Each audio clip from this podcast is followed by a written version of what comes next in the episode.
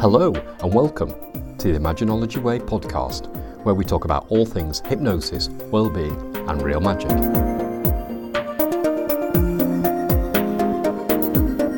On this week's episode, I get to interview a really busy athlete. We're interviewing Jess Hillhard, who is studying nutrition at the moment at Oxford Brookes University and is an all round athlete. I'm sure you're going to enjoy this week's episode. So, without further ado, let's get to the interview.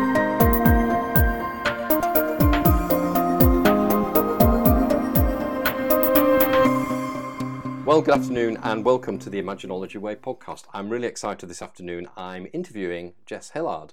Jess, I met uh, a number of years ago through the Mid Surrey Pony Club. Uh, Jess is an all round sports person. She's going to tell us something about that in the moment, but also a nutritionalist, and he's studying nutrition at Oxford Brookes at the moment. And I'm sure we're going to get some insight into the study of modern nutrition and maybe some hints and tips for some of our listeners. So, uh, good afternoon, Jess. Hello. Excellent. So, I'd love to just explore your journey through all of the different sports that you do and just bring us up to speed on all the different sports that you do.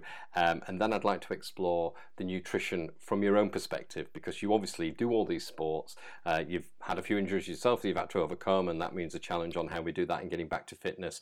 And I've certainly working with some of my clients, we, we have that as well. So, um, firstly, what sports do you actually do? Because it's quite a list, isn't it? Yeah, so I do tetrathlon um, for the Pony Club and Southern England. Um, so that is shooting, horse riding, running, uh, shooting, and swimming. Did I say all of them? Yeah. Um, and then at uni, I compete um, for the uni in swimming, athletics, um, shooting, and horse riding.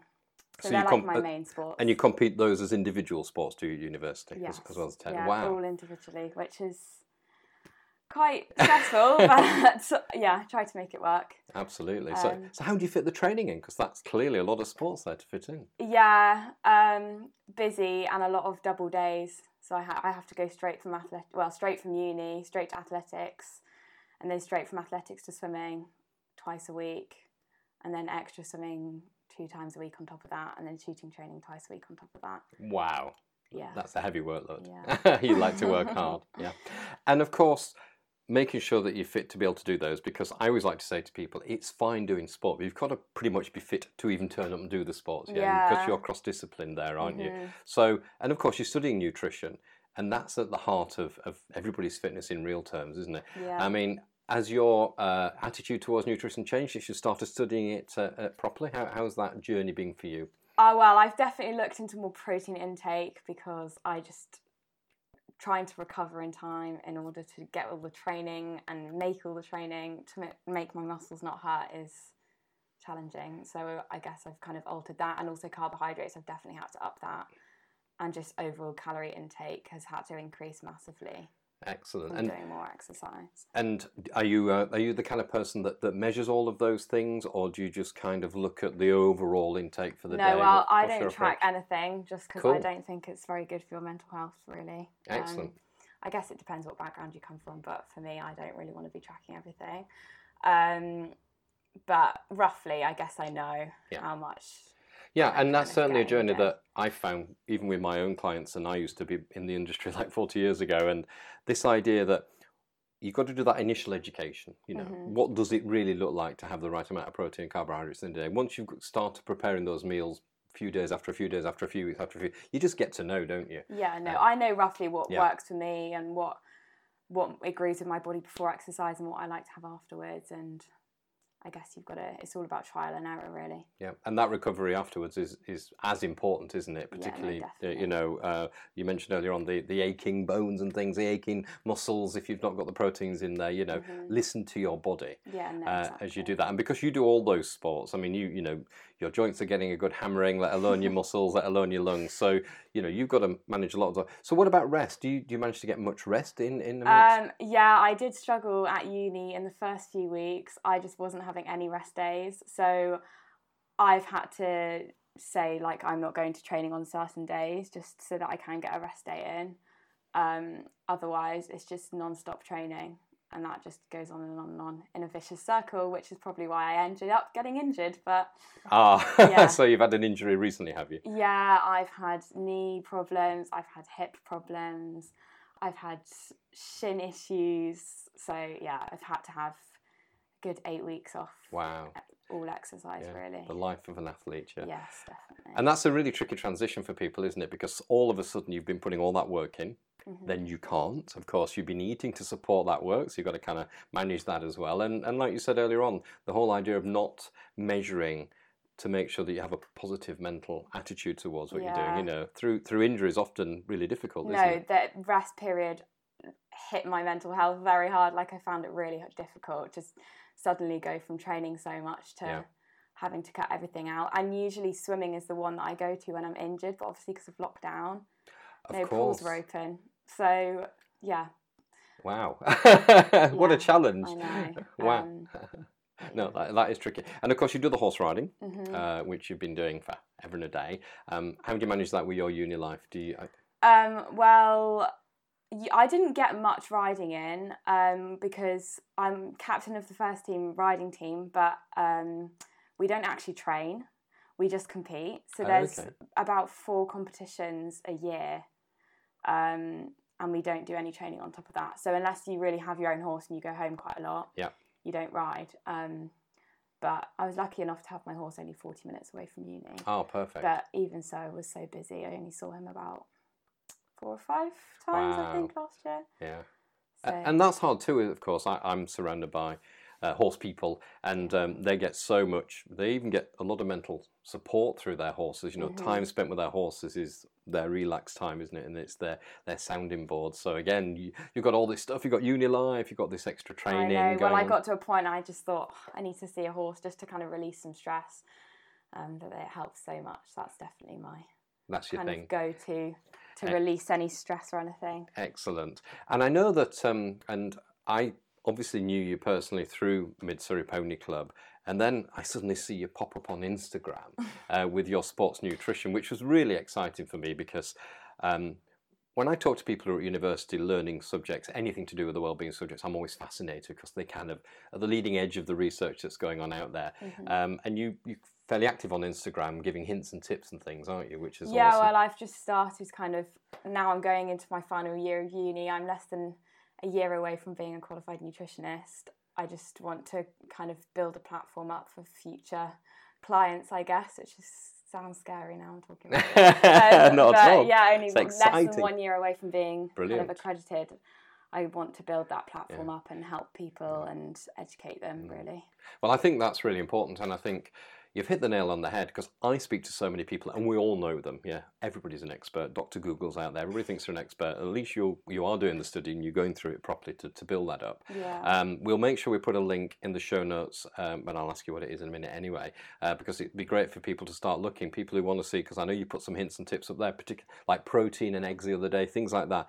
You know, people need to to you know take on board information themselves and start to look at what's going on out there, and particularly people who are on a journey, because there's lots of people out there not as fit as you, and certainly not Mhm. trying to do as many uh, things as you are, um, but certainly uh, looking for all those hints and tips uh, that are coming out there. Oh, we've got the dogs around us as well now, so just like all good interviews in the studio, we've got dogs in our studio today, but we like animals, so that's kind of good. And so we should have expected that in an equine interview, shouldn't we?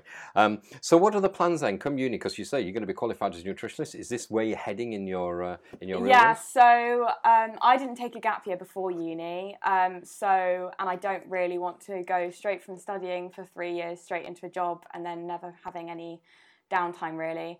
So I'm taking a gap year after uni, hopefully to get some work experience in Oh, wicked. um, for sports nutrition, hopefully with different sports teams. Um, and then after that gap year, I will start looking for a job officially um, in sports nutrition. Well, I love the fact that you call it a gap year, but you're really going out to get experience in the industry. So, yeah. you know, it's not like you're just going to go and sit on a beach somewhere, is it? You, no, but I also want to have one more year of TET um, before kind of I get too old because I am quite old. for- I'm quite old for tetrathlon now, um, but because we missed the season this year and I'll have a horse next year, um, yeah, I want to do that season um, and maybe travel a bit and kind of a mixture of all, all three things really. Perfect. And TET, uh, uh, as a uh, as a sport, is great because of the multiple disciplines. So, like you say, you've got the shooting, which is very much about that calm, focus, breathing attention.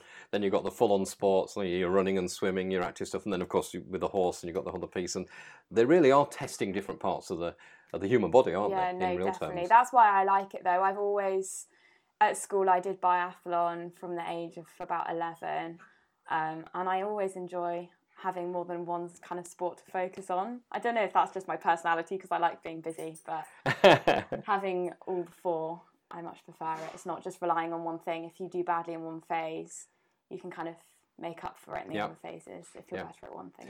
And now, of course, you're doing the individual disciplines uh, at university, which is interesting in its own right, isn't it? So you've got the combined piece, and uh, then you've got the individual one. So you mix it with different groups of athletes all the time, which which probably helps your own game, I'm guessing. Yeah, Um, no, definitely. And it's very different.